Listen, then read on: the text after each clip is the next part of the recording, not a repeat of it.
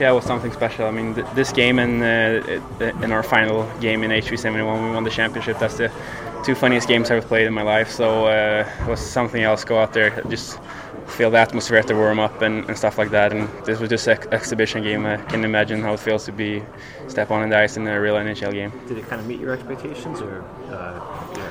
yeah, I mean, uh, I know they're very good players out there. I mean, uh, world class players. I mean. Uh, this is the best best league in the world, so it was kind of fun to step into it and uh, get my first game, and I think I, yeah, I did pretty well. What did you think of the pace of the game, considering there's so many penalties and, and yeah. it was a choppy game? I don't know. I, I think it was a pretty good game. I mean, the penalties destroys the game a little bit. I think it was too many. Uh, we have to have to take a look at that. I don't know what was wrong. Uh, some slashings and, and, stuff like that. But um, I don't know. Uh, I think it was a was a great game and uh, yeah, uh, fun for the fans to uh, to get the first win at the MSG for the year.